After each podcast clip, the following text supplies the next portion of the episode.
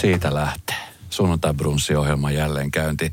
Ja tämä on muuten itse asiassa herra taiteilija Kuustosen toinen kerta, kun olet sunnuntai-brunssiohjelmassa. Ei niin, että mä niitä laskeskelisin. Mun... Ei, mutta onhan se, mullekin se on ennätys. Yleensä tulee niin kuin porttikielto ihan kerrasta.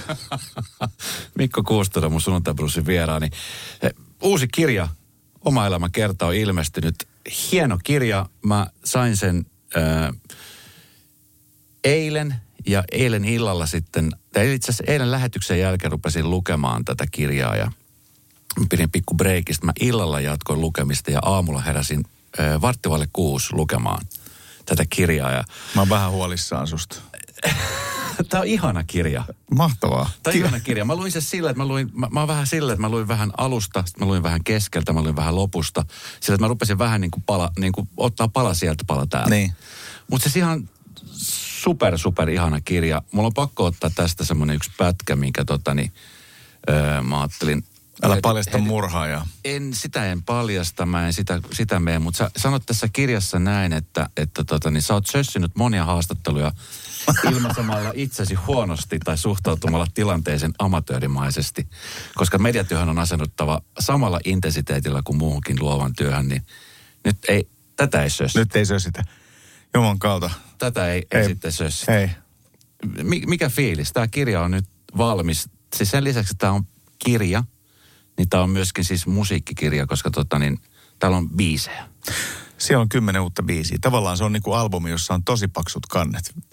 neljäsataakuusikymmentä sivua luettavaa.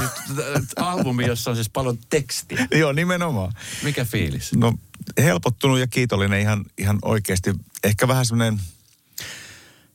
Miten mä sanoisin, hämmentynyt ja vähän sekavakin sen takia, että, että mä en vielä niin kuin oikein osaa puhua tuosta, kun mä, en, en, mä oon hyvin vähän kohdannut ihmisiä, jotka on lukenut ton. Mm. Ja, ja tota, että se siinä vähän niin kuin jännittääkin ja se on, se on musta ihan terve reaktio. No mä luin tämän ja mä jotenkin, mä tuossa fiilistelin eilen jo ja, ja laitan viestiä ystäville ja sitten täällä meidän Bauer Median toimistossa kerroin, että Mikko on tulossa huomenna haastatteluun. Mun ex-anoppi, mä tänä aamuna kävin hakemaan mun tyttären kouluun ja sanoin, että Mikko Kuustonen tulee haastatteluun. Niin joka ikinen ihminen, kenen kanssa mä puhun Mikko Kuustonen, sanoi, että ihanaa, että Mikko Kuustonen on ihana mies. Niin, mikä fiilis sulla herää, koska tässä kirjassa mm. sanotaan, että Kuustosen Mikko on hyvä tyyppi, mutta Mikko Kuustonen on sitten semmoinen vähän... Niin. Mä, mä, mä ajattelen, että tavallaan kyllä että molemmathan on totta. Se Kuustosen Mikko, mä käytän tuosta, niin kuin mä oon todennut, että mä en, en koe tuntevani häntä kovin hyvin. Hän on, että tässä on niin kuin tää, tässä mielessä mä kuulostan todella urpolta, jos mä alan puhua kolmannessa persoonassa jo. En viitis sanoa, ketä tulee mieleen, mutta siis, mutta tota, mutta siis tää, tää, tässä on niin kuin outo tunne välillä, koska... Ää, julkisuudessa näkyy aina vaan kapea kaistale. Että, mm. että mä oon huomannut tuossa, kun kirjoitin koko tarinaa läpi, niin, niin aika monessa kohdassa huomaan, että et no, tuossa tuli tehtyä kaksikymmentätuhatta tuollaisia kehitysmaadokumentteja ihan tosissaan. Ja sitten se tosissaan oleminen tavallaan vaikutti siihen, että ihmiset otti todella tosissaan. Että mua mm. pidettiin erittäin jotenkin vakavamielisenä ja, ja jotenkin kireävipoisena. Ja, ja, ja sitten siellä on ollut vaiheita, jossa on tehty komedipaneelia ja pointti on ollut taas ihan muuta, koska duunit on ollut erilaisia. Mm. Sitten on ollut taas musaa, jossa tulee ihan erilaisia puolia, niin se on aina sitten niin kuin julkinen minä muuttuu. Mm. Ja tota, mutta eihän ihminen muutu siinä. Siellä himassa näkyy ne kaikki puolet.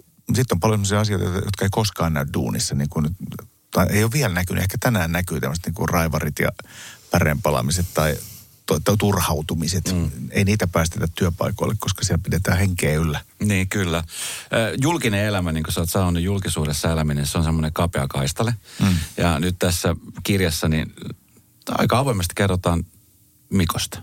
Joo, kyllä mä yritin tehdä parhaani siinä. Tota niin, pelottiiko se laittaa niin kuin tää tämmöisiin kansiin? Koska nythän ihminen, joka lukee tämän, niin mäkin näen sut nyt ihan eri, eri mm. lailla. Me ollaan tavattu monia kertoja, nyt mä jotenkin... Varsinkin nyt, kun tässä kirjassa on myöskin hienoja kuvia susta, sun lapsuudesta, sun vanhemmista, niin jotenkin mä näen ihan siis saman Mikon, mutta Joo. erilaisena. Mä tunnen ehkä sut paremmin kuin koskaan.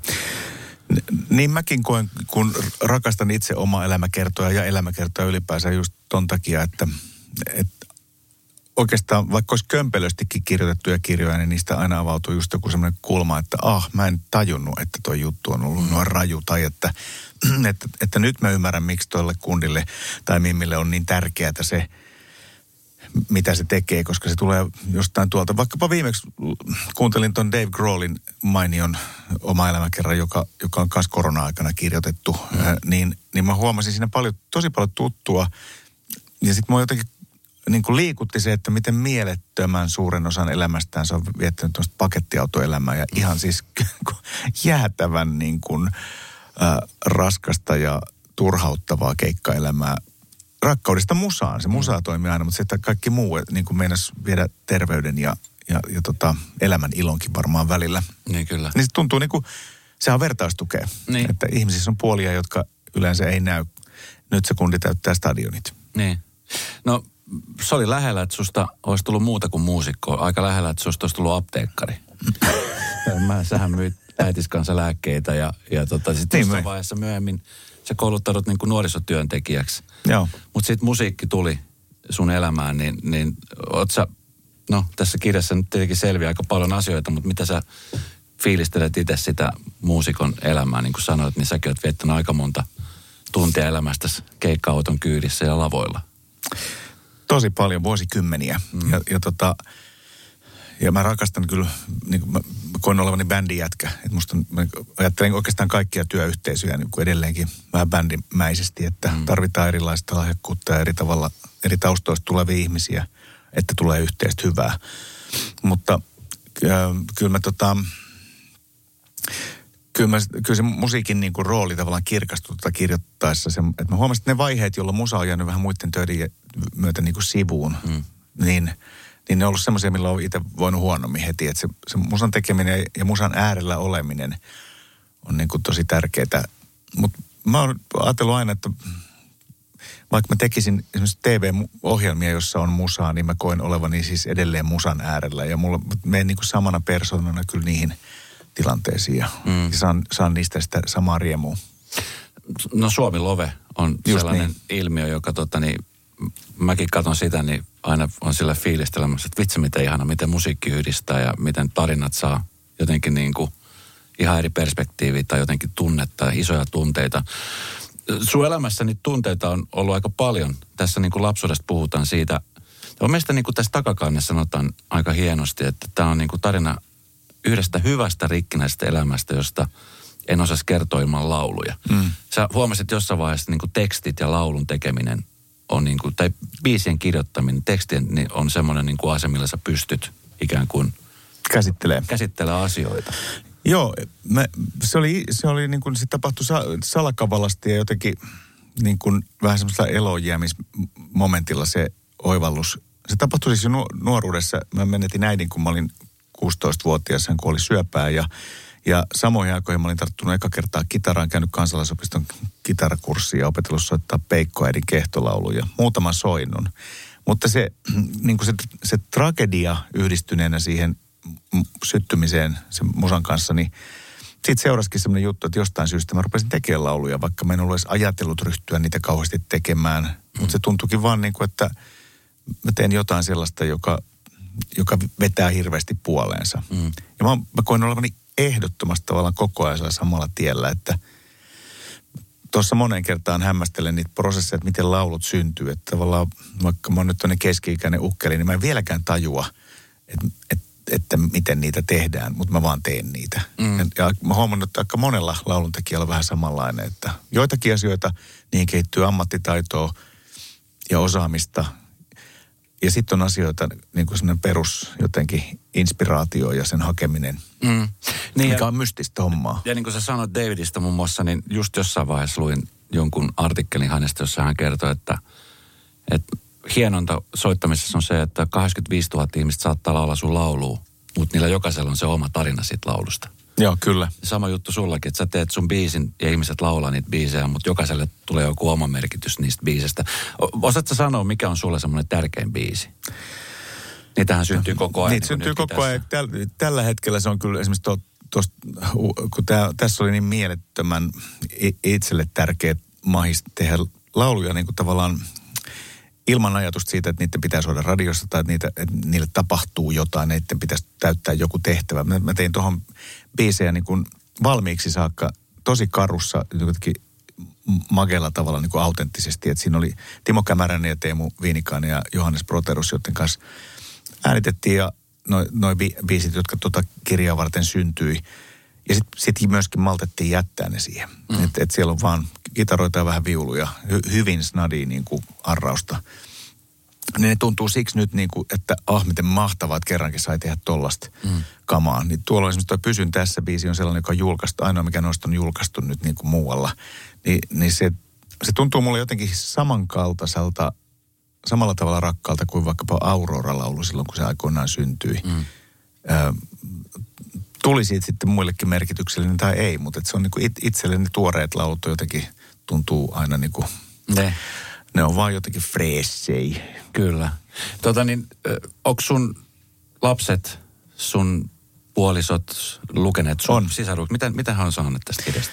Äh, itse asiassa mä, mä hämmästelin sitä, että mä luetutin niin kuin läheisillä, joista tuossa kirjassa myös kerron, niin musta oli korrektia tietysti, että että luetutin tekstin. Ja oikeastaan niin kuin, mä olin kauhean iloinen siitä, että, että, että juuri kukaan ei sanonut juuri mitään muuta kuin, että, että ihanaa kun kirjoitat. Että se on mm. niin kuin, ettei siinä ollut semmoista, että sä oot ymmärtänyt tämän kaiken ihan väärin. Ja mm. tota, mut, mutta kyllähän mä, myös on, mä myöskin rajaan, että, että en mä niin kuin spekuloi muiden elämillä tuossa mm. kauheasti. Mä puhun omasta tarinasta ja omasta suhteestani muihin ihmisiin. Niin, mikä on musta hieno juttu. Mä, sen takia mä dikkasin tästä kirjasta, koska sä kumminkin kunnioitit semmoisia tiettyjä lanalaisuuksia, mitä jotenkin oma elämänkerta kirjassa aina haetaan sellaista tietynlaista. Tai mä tiedä haetaanko, mutta jotenkin siinä on aina semmoinen vähän niin kuin kohduttaminen tai joku paljastusjuttu, mutta tää on puhdasti sun elämää. Mä jotenkin pystyn siis äh, samaistumaan moniin asioihin, kuten esimerkiksi tuohon vanhemmuuteen. Mm. Ja sitten se, että kun sä tulit nuorena isäksi, niin, niin se oli jotenkin ihmeellistä. Sä muistan, sä olet ensimmäisen hampurilaisen silloin, kun sun ensimmäinen tytär... Eläintarhan Unionilta Joo, ostin. Semmoisia pieniä juttuja, mitkä niin kuin tuossa kirjassa on isoja kumminkin niin tarinan kerronnassa, niin tota... Ö, isäksi tuleminen on semmoinen asia, mikä monia pelottaa. Minkä ikäinen sä olit, kun sä tulit no, isäksi? No mä olin suhteellisen vanha. Mä olin siis kaksitoista vuotta sitten, eli tästä nyt on, no mä olin kolmekymmentä jotain. kolmekymmentäseitsemän. Okei, sä oot tullut kuitenkin jo. Joo, sä olit kaksikymmentäneljä. Mä olin kaksikymmentäneljä, joo. Se on kyllä jotenkin hämmentävää, kun mä katson niitä kuvia, missä Iina on just nyt, niin, niin tota... Mä, mä oon vielä intis silloin. Niin. Mä näytän kyllä todella, näytän kyllä todella siis puberteettiseltä kaverilta ja, ja niiden kuvien perusteella niin ottaisin siis huoltajuuden pois. Mutta se oli pelottava asia. Ja sitten niin kuin tässäkin puhutaan, ihan samoja asioita mäkin muistan käynnin läpi, että, että miten sitä tullaan toimeen ja just se taloudellinen turva, että mi, miten siitä pärjätään ja, ja muuta. Ja sitten kumminkin vuosi siitä, niin tälle tuli toinen lapsi vielä. Kyllä, jota, jota myös kovasti haluttiin. Niin, sama, mutta että sitten no. just niin kuin se, se pelko on koko ajan läsnä, niin mi, miten sä nyt tällä aikuisena miehenä niin... No koet, mä huomasin, tämä on, on hyvä pointti, koska siis mä huomasin tuossa kirjoitushomman aikana, että, että mulle palautui tosi niin kuin ihan fyysisinäkin olona jotenkin sen, että mä muistan sen, niin kuin, sen pelon, että fyrkat loppuu ja, ja, ja, ja tota, mit, miten tässä voidaan niin kuin taata jotenkin turvallinen tai jo, jollain tavalla niin kuin... Niin kuin niin kuin äh, hyvä elämä tälle pesueelle näillä hommilla, joka on koko ajan ihan tämmöistä niin kuin, niin kuin singahtelua ja tämmöistä nomadiasiaa, että ollaan tien päällä. Ja, ja tota, mun puolisolla oli Auroran sairaalassa, lasten äidillä siis oli, oli tota, ä, työpaikka, mutta hänkin oli pitkään sitten kotona, koska ei ollut muita järjestelymahdollisuuksia, taas kun oma duuni oli niin epävakaata. Että se oli aikamoista tetristä välillä. Mutta mä hämmästyin niin kuin se, että mä huomaan kirjoittaneeni sen yllättävän moneen kohtaan sen, sen huolen ja pelon. Mm. Että koska se oli, se on, se on, se on niin kuin freelancerina tämän kokoisessa maassa tavallaan aina läsnä. Mm. En, mä en ole koskaan ollut elänyt vielä semmoista vaihetta, jolla mä olisin ollut jotenkin taloudellisesti niin kuin huoleton. Mm, kyllä. No pitikö monta kertaa, kun sä kirjoitit tätä kirjaa, niin pysähtyä ottaa happea ja ehkä palata uudestaan siihen tai pyyhkiä asioita pois tai... Aika monta kertaa tuli semmoinen olo jotenkin, että, että tota, ää, mä esimerkiksi huomasin semmoisia juttuja, että et, et mä oon tottunut ajattelemaan tai muistamaan jonkun jutun jotenkin ja kertomaan sen jotenkin mm. ö, joillekin ihmisille. Ja sitten niin kuin, nyt mä yritin jäljittää sitä, että miten te, mitä tässä oikeasti tapahtui. Et muista, ensinnäkin niin kuin lapsuudesta saakka, että muistanko mä valokuvia vai muistanko mä muiden kertomia tarinoita. Mm. Ja se oli mahtavaa, kun mulla on viisi sisarusta, meitä on kuusi lasta, ne kaikki muut on mua vanhempia ja mun vanhembroidi on, on siis yli kahdeksankymmentä ja mm. syntynyt ennen sotaa, niin se, on, se perspektiivi on mieletön, kun sitten rupeaa kyselemään sitä, koska ne on elänyt ihan erilaisia vaiheita samojen vanhempien kanssa, mm. todella erilaisia, mutta ne tyypit on samoja, niin totta kai ne muistaa ihan mm. eri, eri tyyppisinä ihmisinä myöskin noja. Monta Joo. tämmöistä asiaa, jotka, jotka piti tavallaan, pitikin huokasta ja miettiä. Niin, no tässä kirjassa käy nimenomaan ilmi, että teillä on iso perhe ja tota, sit aikuisijälle, että ette kumminkaan ollut niin tiivisti yhdessä. Nyt olette ehkä kohdanneet enemmän, niin, niin tota, minkälaisia fiiliksiä on nyt herättänyt? Niin kuin sanoit, niin sulla on iso perhe. Niin, se on, se on, joo, se on jännä. Tota, mä tunnistan niin kuin semmoisen tietyn laumasieluisuuden, ää, niin kuin se, sekä tuossa niin kuin sisarusparvessa että, että tässä uusperhekuviossa, missä, missä on jotain tuttua. Mutta mä tunnistan myöskin itsessäni tämmöisen erakko, erakko-ihmisen. Mm. Mulle on kyllä niin kuin jotenkin elintärkeää löytää omaa tilaa ja, ja panna välillä ovet kiinni ja olla omissa oloissa ja lähteä yksin kävelylle. Ja, et, et mä, molemmat on olemassa ja mä tajusin sitä tuossa kirjoittaessani myöskin sitä, että sekin osa siitä tulee lapsuudesta. Että mm. tulee siitä, että mä... Kun muut lapset oli lähtenyt maailmalle, niin mä elin, elin tota vanhempieni kanssa ja sitten loppuvaiheessa kahdestaan isäni kanssa, niin siihen sisältyi aika paljon yks, yksinäisyyttä. Mm. Mä käsittelin tunteita ja asioita yksin tai musan kautta kirjoittamaan lauluja. Mm. Ja niin mä kyllä edelleen teen. No, eilen itse asiassa puhuttiin mun kollegani kanssa meidän lähetyksessä siitä, että kun, että mitä, mitä, mitä ihminen voi, tai miten ihminen voi ikään kuin helpottaa oloaan, jos ei pysty helposti puhumaan asioista. Ja sieltä tuli tosi paljon viestejä nimenomaan, että kirjoittamalla asioita. Sä oot tehnyt niin, sun isä ei taas puolestaan kirjoittanut asioita, vaan hän sitten kovalla työllä ikään kuin yritti Joo. mennä eteenpäin. Sotasukupolvi. Joo. Nyt on taas sota käynnissä tuossa ihan lähellä. Ja sieltä tulee paljon ehkä samantyyppistä, mitä me ollaan eletty ja kohdeltu joskus niin kuin neljäkymmentä, viisikymmentä, kuusikymmentä vuotta sitten. Minkälaisia fiiliksiä se herättää? Sä oot nyt niin kuin isovanhempi ja, ja tota niin, jotenkin se, se, niin. se sota kauheudessaan tuntuu jotenkin niin absurdilta, että me ollaan, me ollaan just hetki sitten, sata vuotta sitten vapautettu ja ollaan itsenäistytty ja nyt on taas tilanne päällä, jossa se sotapelko on koko aika läsnä. Just niin.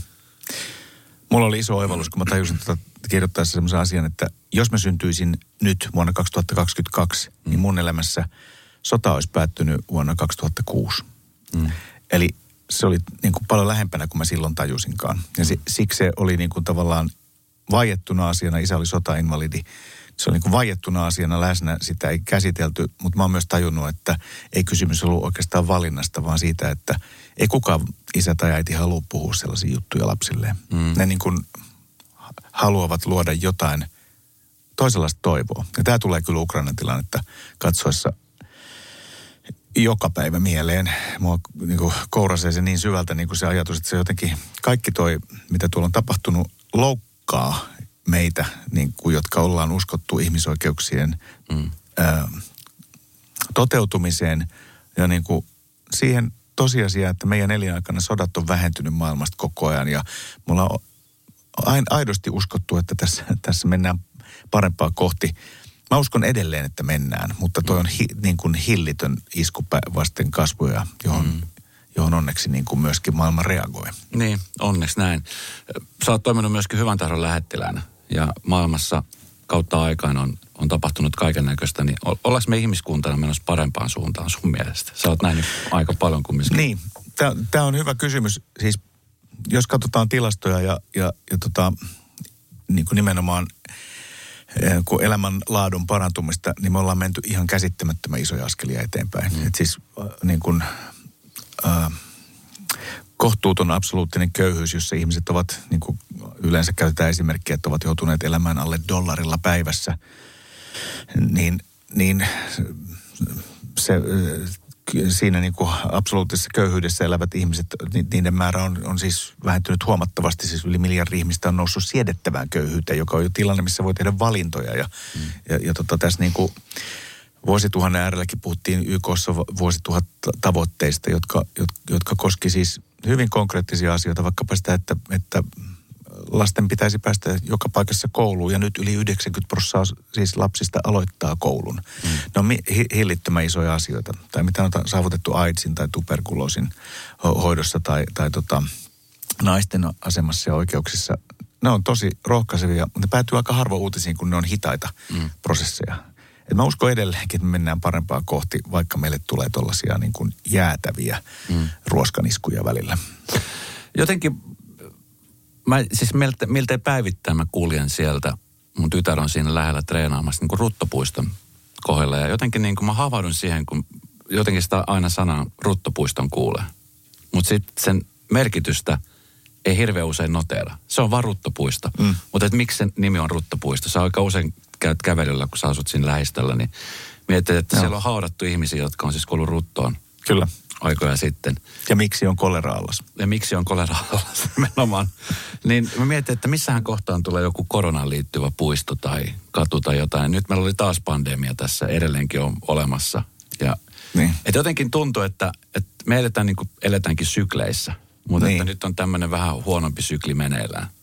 Ahdistaako se sua? Kyllä totta kai ahdistaa. Enkä mä tahdo yhtään kieltää niin kuin, niin kuin äärimmäisen raastavia ikä, ikäviä uutisia. Että siitä ei ole kysymys. Mutta kyllä se perspektiivikin on tosi tärkeä. Mm-hmm. Se, että tajuaa, että niin kuin meille aikuisina ihmisinä esimerkiksi koronan niin kuin pandemian vuodet ja tämä juttu on ihan erilainen asia kuin, kuin tota neljätoista-viisitoistavuotiaalle.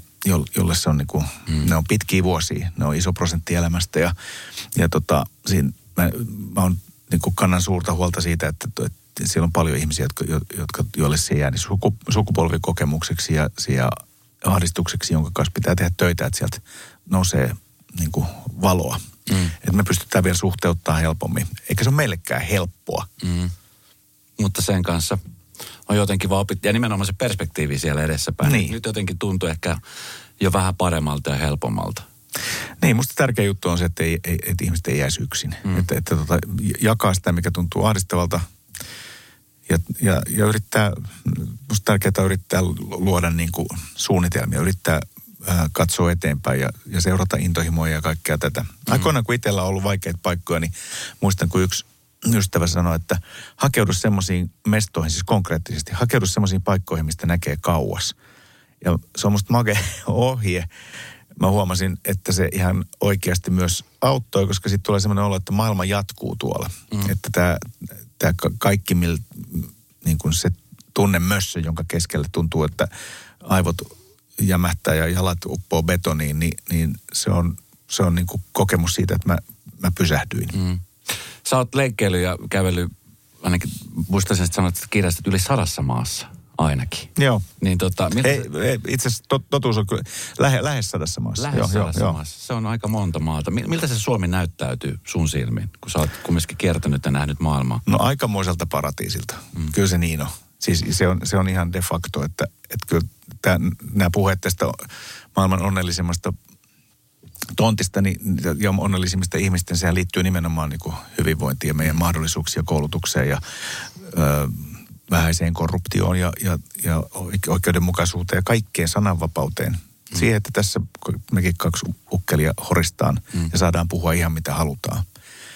Ja tota, se on niin kuin joka päivä läsnä se juttu, että äm, kyllä niiden, niin kuin, niiden kehitysmaan kokemusta ja mut, mutkien kautta niin kuin yhä enemmän rakastui Suomeen ja, ja tota, tämä tuntui, tuntui kodilta. Tuossa, oliko se Kalliossa, se oli semmoinen koti, jossa näit tietty majakkaan Suomen linnaan? Joo. Oliko se niin? Joo, Karhupuiston laitama. Karhupuiston laitama. Karhupuisto on hyvin tuttu. Mulla on muutama kaveri, jotka asuu siellä. Ja... mä näin, sä olit sikiöasennossa usein siellä aamuisin, kun mä... kömmin parvekkeelle. Se on hieno paikka. Se on siis vähän murhenkryyni se asunto siinä. Sä olit siis just eronnut sun pitkästä liitosta ja, ja tota niin... Joo, se on kova story. Se on siis, siis tää on elokuvamatsku. Mä tekisin jo tosta pelkästään elokuvaa. Siis siinä oli se... niin kuin neljä vai kolme putkirempaa. Tää putki oli hajonnut ja se on remontoitu kämppää. Se oli siis, mä, mä laitoin itse, ajattelin, että nyt alkaa, on pakko vaan tarttua siihen, että tässä pitää löytää valoa ja lohtua ja sitten mä ajattelin, että nyt Jumala kosti mulle kaikki mun synnit syystäkin. Mä olin siellä ehkä kolme tai neljä päivää asunut, just rempannut kaiken. Niin yläkerrassa olevan saunan putki posahti ja katon läpi tuli vedet. Ja tota, mä olin niin pihalla, että mä en edes tajunnut niin kuin mit, mitään vakuutusasiaa, enkä muuta, koska taloyhtiö korjasi sen kyllä, kun se oli niiden moka, mm. tai kun niiden vastuualue, ei se kenenkään moka ollut. Mutta tota, sit, sit mä kiertelin vaan niin kuin puoli vuotta sitten, kamat oli Ikean kassissa ja mä tein silloin hyviä ja huonoja uutisia ja kaikkea. Mä tein niin kuin duunia ihan täyttä päättä, mutta asuin toisten nurkissa ja sitten mä muutin sinne takaisin ja taas muutama päivä, niin se posahti uudestaan silleen, että mä olin poissa. Ja tota, sinne tuli kaksi päivää vettä ja tuotu koko kämppää. Ja irtaimistosta puolella. Millä järjellä? Ei, ei millään vaan. Mä sain ansioni mukaan ja sitten mä muutin semmoisen vakuutusyhtiön väistökämppään. Ja... Mutta mä muistan kyllä siitä, että se toka kerta kun tuli, niin, niin tota, mä rupesin, sit, sit rupesin naurattaa. Mä otin, tää ei, tää ei. Tämä ei ole totta. Hienoa siinä oli se, että isännöitsijä soitti mulle ja sanoi, että tämmöinen on käynyt. Ja se isännöitsijä rupesi itkemään. Se oli, se oli musta ihailtavaa empatiaa. Kyllä, siinä on empaattista. Mitä sille kämpälle nykyään kuuluu? Se voi hyvin, se on tosi kuiva nykyisin. Se on kuivatettu, se on, se on niin kuiva kämppä, että, että tota, jumalan kautta siellä ei uskalla tulitikkuun sytyttää. Nyt on kuiva. Ai ai, mutta se, se, se mikä oli niin kuin, tää oli hieno tarina ja, ja siitä nauratti, mutta se, se mikä tota niin, pysäytti miettimään on se, että sä sanot aika hyvin siinä, siinä kohtaa, että, että nimenomaan kun tommonen ero tulee, niin sanoit jotenkin näin, että, että, että kun yleensä puhutaan erosta, niin ihmiset menee aika nopeasti eteenpäin. Mm. Erilaiset ihmiset käsittelevät erilaisia asioita. Mutta sulle se oli semmoinen, niin kuin sä huomasit, se oli semmoinen tosi, tosi iso paikka, jossa joudut oikeasti miettimään, että, että mitä tässä oikein tapahtuu. Että sä surit sitä asiaa aika pitkään. No mä sanon tuossa kirjassa silleen, että, että ero, avioero on, on tota yksi aliarvostetuimpia tai aliarvioituimpia niin kuin kriisejä mm. tota... Mä tarkoitan sillä sitä, että, että aika usein kuulee puhuttavaa just silleen vaan, että tuli tämmöinen käänne ja sitten kohti uusia seikkailuita. Ja tota, kyllä, kyllä mäkin etenin monella tavalla niin kuin liian nopeasti, mutta, mutta sitten mä ajattelen siinä, että ää, musta se olennainen juttu on se, että kyllä sitä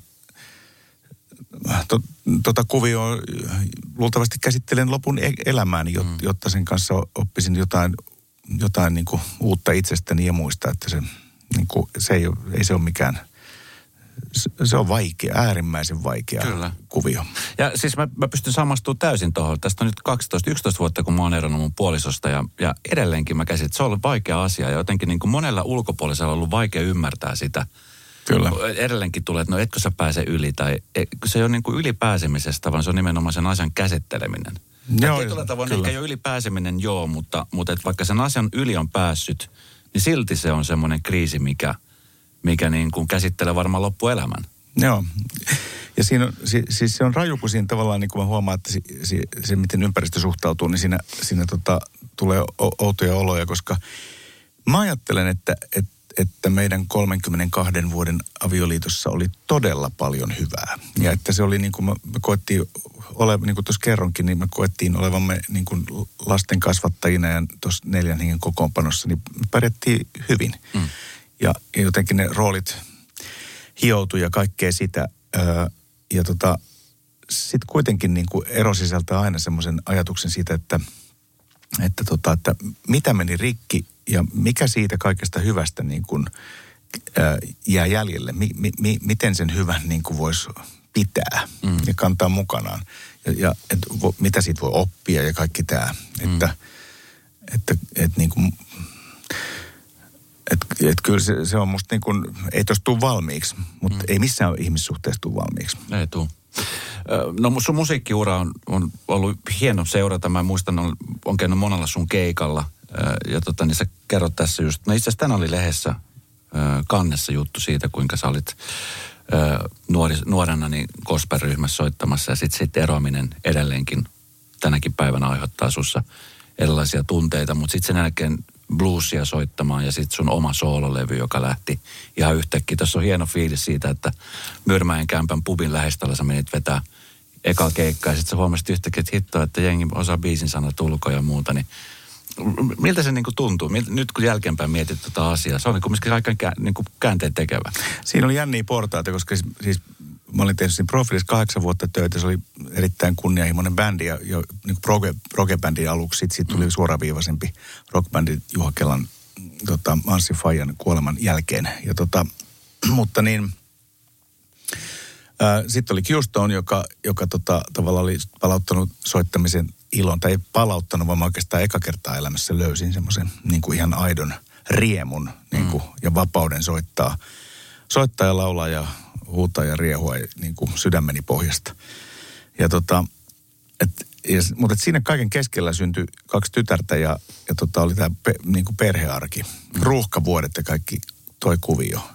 Ja vasta sitten niin kuin yli kolmekymppisenä, jolloin lapset oli jo melkein kouluikäisiä, niin tuli, tuli noin menestyksen vuodet. Niin musta tuntuu, että se oli mun kohdalla aika pelastus. Mm. Että, että tota, kyllä se toi helpotusta hirveästi ja tuntui, että, että on ihanaa, kun voi toteuttaa sellaisia unelmia, mutta se oli, ne oli tosi pieniä käytännöllisiä asioita, mistä mä tuossa kerroin, että se on liikuttavaa tavallaan, että, että ihan niin kuin se, että, että että oli bussi, joka toimii bändillä ja et, tota, joillakin keikoilla saatoimme saada jopa yhden hengen huoneet niin kuin bändille. Niin se oli niin kuin tuntui, että tämä on taivas tämä juttu, että nyt ollaan, niin kuin, mm. nyt ollaan huipulla.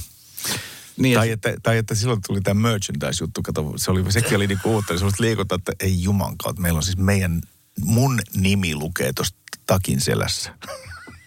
Joo, joo, se oli hieno juttu, ihan varmasti. Mutta sitä ennen, no Kuustosen kanssa, kun täällä oli levityssopimus, siinä on myöskin oma tarinansa siitä, kuinka tota, niin, artisti maksaa. Mikä on se Kummelista legendaarinen tuttu lausahdus, mutta se on niin kuin teiltä aika hyvin lähtöisin. Niin... Mä olin paikalla, kun tämä syntyi. Mä, tota, joo, se oli, se oli kyllä, se oli historiallinen hetki, mistä silloin tajuttu, mutta Silvenosen kanssa siis... Ja Orkan bändin poikien kanssa siis kirjoitimme Göteborgissa Magnus Eriksson-nimisen levymokulin kanssa levytyssopimuksen, joka oli ruotsiksi. Ja me ei tajuttu sitä mitään. Me kyllä katsottiin toisiamme aina, kun se Magnus sanoi, että det här är någonting som artist betalar. Ja, ja tota, ajateltiin, että aika usein se sanoo tolleen. Ja tota...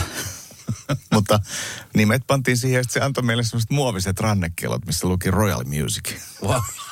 Ja se olikin ainoa, mitä ikinä saatiin. Mutta tota... Mut kivaa oli. Mutta se opetti. Opetti, opetti. Niin, opetti ja opetti. Ky- ky- kyllähän tämä on aina ollut semmoista, en mä edelleenkään koe olevani. Heti kun tulee joku sopimusneuvottelu tai muu, niin kyllä mä niin kuin äkkiä soitan jonkun paikalle. Että mä oon tosi huono tommosessa. Mutta tota... Mutta siis mä ajattelen, mä en ajattele tota epäonnistumisena, vaan semmoisena, että se oli nuorten miesten palavaa halua päästä keikoille ja tekemään. Että se avasi meille paljon ovia, mutta tota, ei, se, ei se paljon niin kuin jääkaappia täyttänyt. Niin kyllä. Ja, ja edelleenkin siis on, on paljon nuoria muusikoita, jotka tiedätkö ihan mitä vaan tekee, että pääsee nimenomaan keikalle. Niin. Sen jälkeen tosiaan sitten tulee sitten ajatus siitä, että tulee se mammona. Nykyään siis sosiaalisen median kautta, kun huomaa, että on, on paljon nuoria, todella lahjakkaita tyyppejä. TikTokin kautta löytyy tosi lahjakkaita tyyppejä. Niin jotenkin siellä nyt alkaa ehkä enemmän olla myöskin se, se materiaa niin kuin alkaa nostaa siellä päätä, että pitää olla hienot autot ja hienot takit ja hienot korut. Ja miten, miten sä näet kokeneena muusikkona sitten tämän, tämän puolen nyt? Koska niin kuin sanoit silloin, niin hyvä, jos ei tarvinnut itse maksaa omia levyjä. Sähän itse asiassa tosta... Mä ostin, Ant- mä ostin Anttilasta. Mä ostin sen yhden levyn, mistä mist me tehtiin, siis mä kerron tuossa live-levy, joka tehtiin Hollannissa, niin mä ostin sen siis Anttilasta alennuksesta. Siinä on punainen tarra päällä. Mahtava hetki. Olisi helpompaa mennä ostamaan pornolehti kuin se oma levy siellä. Ai ai, tää on surullista tää, tää kaikki, mutta siinä, no joo, kaikenlaista tuli tehtyä. Mutta mitä ajattelen tästä tämän ajan tyypeistä? Mä ajattelen silleen, että, että maailmassa ei ole ikinä ollut niin paljon niin osaavia, niin ammattitaitoisia, niin ammatillisia muusikoita ja tekijöitä kuin tällä hetkellä on. Mä, mm. musta niinku, mä oon tykännyt hirveästi siitä, että, että, että tota, esimerkiksi ed, viimeisessä bändeissä, jonka kanssa on kiertänyt, niin siinä on mun tytärten ikäisiä tyyppejä osittain. Itse asiassa jälkeenpäin vasta havahduin siihen jotenkin, että ai niin, tässä on aika eri-ikäistä jengiä. Mm.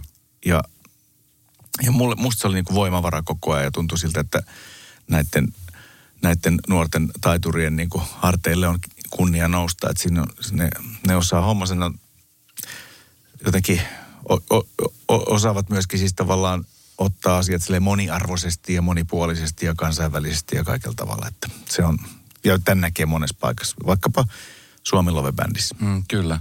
Ö, yksi asia, mikä mua nauratti tosi paljon, se oli ihanaa siis semmoinen sentimentaalista. Ja mä jotenkin mietin aina samaa, kun mäkin yritän aina yhdistää mahdollisimman usein. Niin kuin tuossa ennen kuin alettiin tämä nauha pyörittää, niin mä kerroin, että nyt kun korona alkaa pikkuhiljaa väistää, niin tapahtumia alkaa tulee. Ja mäkin yritän siis usein tehdä niin, että jos on joku semmoinen paikka tai joku työ, minkä voisi hoitaa niin, että vaikka esimerkiksi lapsi pääsee mukaan, niin, niin mä otan hänet ehdottomasti mukaan. Niin, koska sitten siinä mä saan tavallaan niin kuin kaksi asiaa yhdistetty. Mä voin tehdä töitä, mutta sitten mulla on hänet mukana ja hän pääsee kokee näitä. Niin, hieno tarina, kun sä haluaisit yhdistää lomamatkailun ja keikkailun. Ja tota, sä olit Mut, sopinut siis jonkun matkatoimiston kanssa. Mulla ei ollut tiilistä. Rahaa yhtään.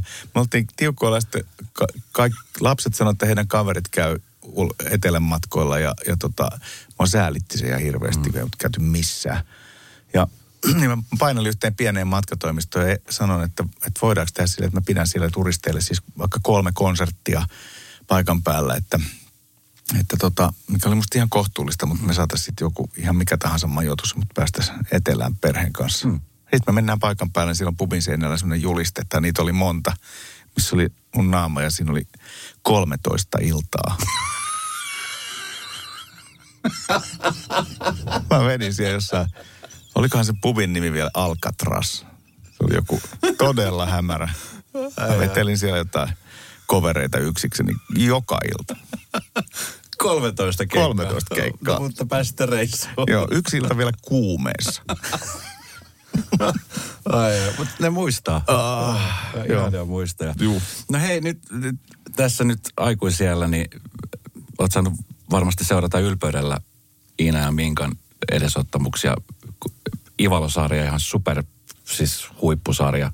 Kansainvälinen meininki, Minkalla sama juttu, niin mi- miten, miten sä niin kuin oot seurannut, koska ainakin kirjasta saa semmoisen käsityksen, mihin mäkin pystyn jotenkin niin kuin samasta fiilistä, että sä oot semmoinen ylisuojelevainen iskä, joka halusi pitää ne lapset siinä, tiedätkö, maaseman lähellä pumpulissa ja ettei vaan mitään pahaa maailmaa toisi. Niin miten, miten sä oot seurannut lasten kasvua ja, ja kehitystä ja menestystä?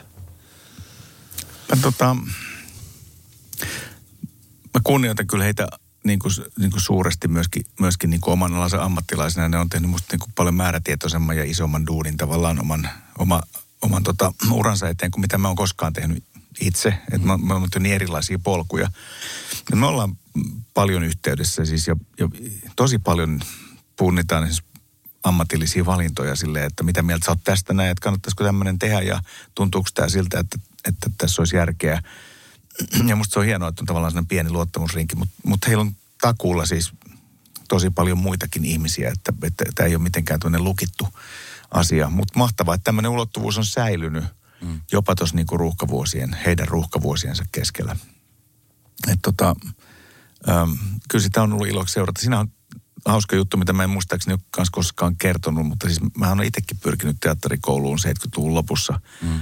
Ja tota, ja Ja se oli hauska niin kuin jotenkin seurata sit sitä niin kuin tyttöjen taivalta ää, näyttelijöiksi ja sitä koulutusta ja kaikkea tota, että, että siinä oli joku semmoinen ympyrä sulkeutuu fiilis. Mm, kyllä.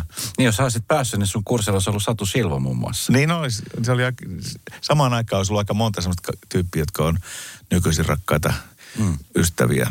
Timo Torikka ja, ja tota... ties ketä, siellä oli aika montakin sellaista, jotka, jotka mä, tähänkin mä havahduin vasta paljon, paljon myöhemmin, jotka olisi ollut samaan aikaan teakissa. Jä, jäikö se kaivelle, että sä et päässyt teatterikouluun? Tota, äh, ähm,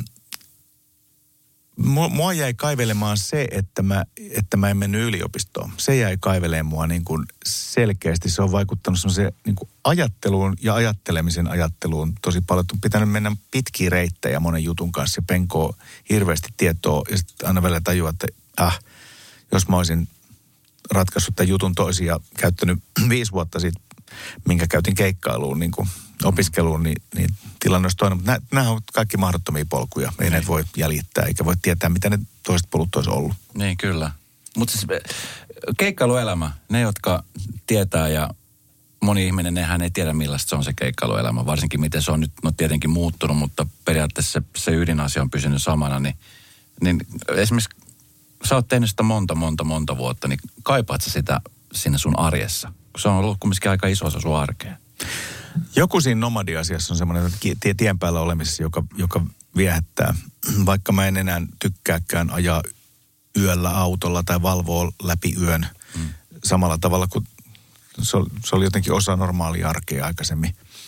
Mutta mä kaipaan kaikista eniten siis itse niitä keikkatilanteita ja, ja jotenkin, jos mä jotain keikkaa erityisesti kaipaan, niin mä kaipaan niinku tämmöistä tavallaan niin kuin hikistä klubikeikkaa, jossa, jossa tota, tavallaan kaikki tapahtuu jotenkin niin selkeästi samassa tilassa ja ollaan lähellä ihmisiä ja kaikkea sitä. Mutta mut toisaalta siis luultavasti samanlaisia hetkiä kaipaa vähän itse kukin. Niin, kyllä. Tota niin, aikuisiällä sä löysit myöskin uuden rakkauden, jonka tota niin, kanssa sä olet myöskin tehnyt yhdessä töitä ja telkkariohjelmia, niin sun aikaisempi seurustelusuhde oli, oli olitte päättänyt, että se pysytään pois julkisuudelta. Avioliitto. Avioliitto. Joo, ja nyt sitten tämä niin on, on erilainen, niin mm. oliko, oliko se vaikea sitten taiteella? Se oli tosi outoa, koska Hanna, Hanna tekee julkista työtä. Teki, teki jo silloin siis, kun tutustuttiin, hän on koreografia, tekee, te, teki tanssiteoksia ja oli itse niin kuin oma äänisenä taiteilijana monessa jutussa mukana, joten tämä ei ollut mikään sellainen asia, jota me edes olisi voitukaan kauheasti arpoa. Ei me nyt ole kauheasti parisuhteesta avauduttu edelleenkään, mutta, mutta sen, sen tavallaan ei me voida myöskään pitää sitä piilossa. Se on, niin kuin, se on tilanne on ihan toisenlainen. Mm. Se, että, että tota, ähm, Iinan ja Minkan äidin kanssa elettiin elämä, joka, yhdessä, yhteinen elämä, jossa, jossa tota, todella rajattiin tiukasti. Me ei oltu edes niin yhdessä valokuvissa. Ja jopa niin, että se on jäänyt niin, että musta ja tytöistä esimerkiksi ei ole julkisuudessa juuri mitään mm. valokuvia yhdessä. Me on tehty todella vähän mitään sellaisia projekteja. Niin, niin siitä mä oon tosi ylpeä. Mm. Se oli musta silloin niin kuin ehdottomasti oikea ratkaisu. Se säilytti niin kuin yksityisyyden ja antoi rauhan. Mm. Ja tota, tuossa kerron semmoisenkin jutun, mikä oli musta aika koskettavaa, kun joskus kun tytöt oli orastavia teinejä ja niillä oli kirjeenvaihtokavereita, niin mä huomasin, että niille tulee postia pelkällä etunimellä, ne salas sukunimensä. Mm. Ja tota, se oli niin kuin, musta se oli fiksua. Mm. No, mä itse asiassa katoin tässä kuvan teidän perheestä. Niin. Jotenkin oli sillä, että wow, että enpä ole aikaisemmin muuten nähnyt kuvaa teidän koko perheestä. Joo, ei, ei, ei hyvin henkilökohtaisia ole kuvia, niin miltä se tuntui nyt jakaa näitä kuvia?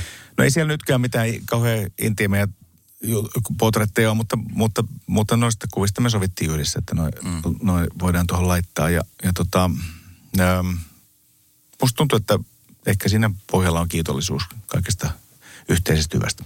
Niin.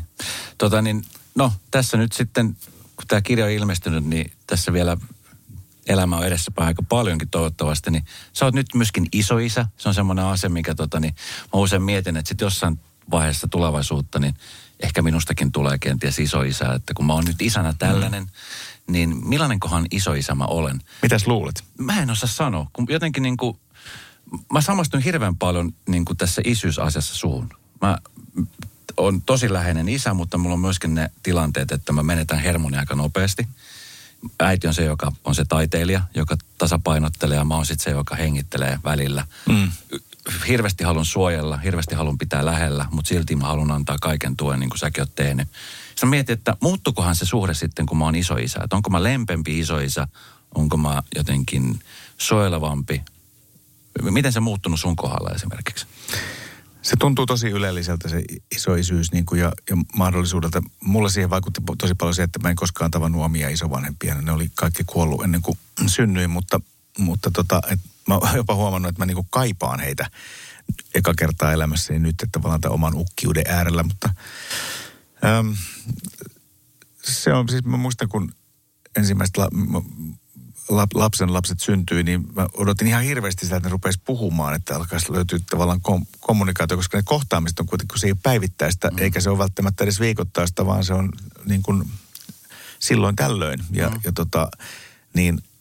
Äh, nyt kun ne on jo sellaisia, että niiden kanssa rupatellaan ja tehdään yhdessä asioita, niin se tuntuu aina vaan nastemmalta. Mm. Se on musta niin kuin hillitöntä, että, että, että kyllä mä niin kuin tajuan ihmisiä, jotka kaivaa ne lasten lasten kuvat aika nopeasti esiin. Mutta mä yritän vähän, mä odotan, että sä painat ton, ton rekin pois, niin mä vedän ton albumin tuolta ja panon diashow pyörimään. Musta oli hauska, kun sä puhuit tässä, siis nimenomaan tästä, äh, tästä asiasta, niin sanoit, että mä rupean kuulostaa ihan ukilta. Niin, mä, mä rupeenkin kuulostamaan. Joo, joo. Mikä musta jo. Ihan superhieno asia. Tää on siis, tää kirja on kirjoitettu korona-aikaan. Keräsit, niin kuin, tuliko jotain uusia oivalluksia sulle niin kuin itsestäsi tuossa korona-aikana? Kun tuossa kumminkin aika paljon oltiin edistyksessä muusta maailmasta ja oltiin aina mm. niin kuin kaikki omissa kuplissa. Niin... Kyllä niitä tuli aika paljonkin. Silloin heti kaksituhattakaksikymmentä keväällä, kun tämä alkoi ja kalenteri tyhjeni kokonaan meiltä kaikilta meidän perheessä, niin kun, kun sattumalta ollaan kaikki freelance-tyyppejä, niin, niin tota, puoliksi vuodeksi ensin, niin se, se tota... Se jakso oli semmoinen jotenkin, silloin kun siellä oli Uudenmaan sulut ja kaikki tämmöiset apokalyptiset niin kuin fiilikset päällä. Se oli niin outoa. Mm. Öö, ja tota, sitten tehtiin, mä rupesin tekemään Ylelle tällaisia, tällaisia tota, kansakunnan niin kuin mieltä nostattavia.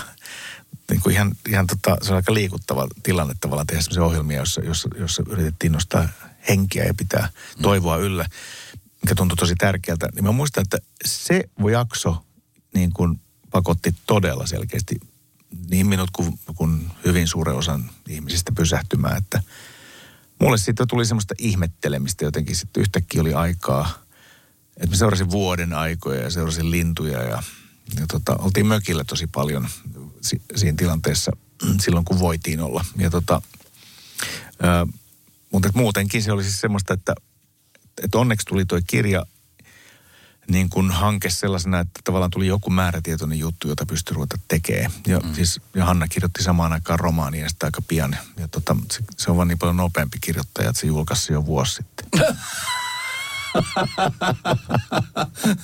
No millaista se muuten on sitten kotona, kun molemmat kirjoittaa ammatikseen siis kirjoja? Ihan sairaan hiljasta. No ihan varmasti. Mutta siis vaihtelette sitä, vai ootte sitä molemmat ihan siinä omassa kuplassa? Ei, se on siis useimmiten niin. Siis Hanna ei pysty kirjoittamaan, jos mä oon himassa. Okay. Siis va- vaikka mä kirjoittaisin himassa. Se, se kokee, haluaa, se haluaa totaalisen niin kuin keskittymisen. Mulla on taas ihan helppoa mennä mihin vaan kirjoittaa. Että tota... Se mua jotenkin, musta oli, mä kirjoittelin vähän vaikka missä. Mm. Ja tota, ja, ja, et, mutta että on se hauskaa, kun yhtäkkiä larpataan tämmöistä kirjailijaperhettä. Niin kumpa oli muuten helpompi kirjoittaa? Kirja itsestään vai biisejä? Tähän, niin no tämän... siis mä rupesin ensin kirjoittamaan tota kirjaa niin kuin biisiä. Se kustannustoimittaja tota, tirsku tälle asialle aika vahvasti ja syystäkin, koska siis sanoi, että tämä on mieletöntä, kun... Kun mä oon, mä oon aina rakastanut tiivistämistä ja tykkään hioa lauseita jotenkin kauniiksi ja soljuiksi, että niitä olisi hyvä laulaa. Mm. Ja mä rupesin kirjoittamaan tätä kirjaa silleen, että siinä ensimmäisessä lauseessa oli yli kaksikymmentäviisi vuotta upotettu silleen napakasti. Että tästä olisi tullut kolmesivuinen teos silleen. Maailman lyhyin. Se maailman lyhyin. Oma, Oma elämä. Synnyin, lauloin, kuolin. Mutta siis tää on hieno kirja. Mä siis suosittelen. Sä sanoit, että äänikirjana tässä on niin kuin äänimaailma. Siellä on myös äänimaisemaa, joo. Siellä on, siellä on paljon sellaisia, niitä sellaisia tiettyjä kursiivilla tuohon merkattuja juttuja, jotka on, joihin on te, sävelletty äänimaisema. Ja sitten siellä on ne kymmenen uutta biisiä.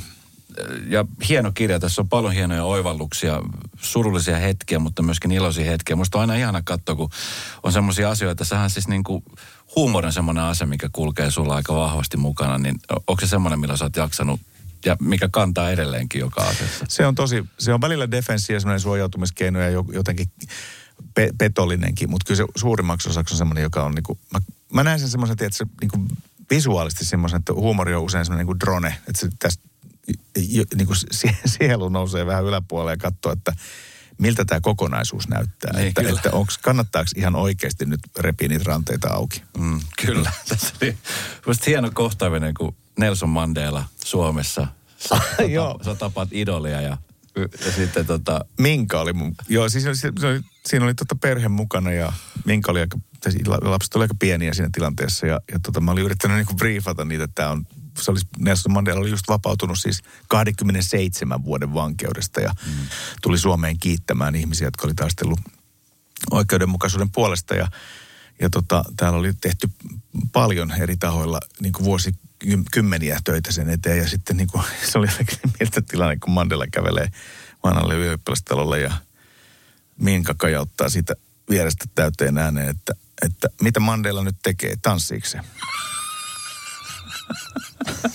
Sulla kyynelät valuu. Joo, mä oon, mä oon itse silleen, että ymmärtäkää kakarat, tämä on elämäni tärkein hetki. Ai että, tää on hieno kirja, Mikko. Kiitos, kun sä oot kirjoittanut tää ja avannut, avannut sun maailmaa, koska äh, tää on semmoinen kirja, mihin varmasti moni pystyy samaistua ja moni saa varmasti niinku tukea ja, ja iloa niinku omaa arkensa. Toivottavasti. Ja, ja näkee sut, näkee sut, ne jotka ei niinku tunne sua, niin nyt varmaan oppii tutustua ja ne jotka on tiennyt susta, niin ne näkee sut ehkä vähän syvemminkin. Toivottavasti. Mitä sä haluat, että se ihminen, joka nappaa tämän kirjan tai kuuntelee tämän kirjan, niin että se saa siitä itseensä?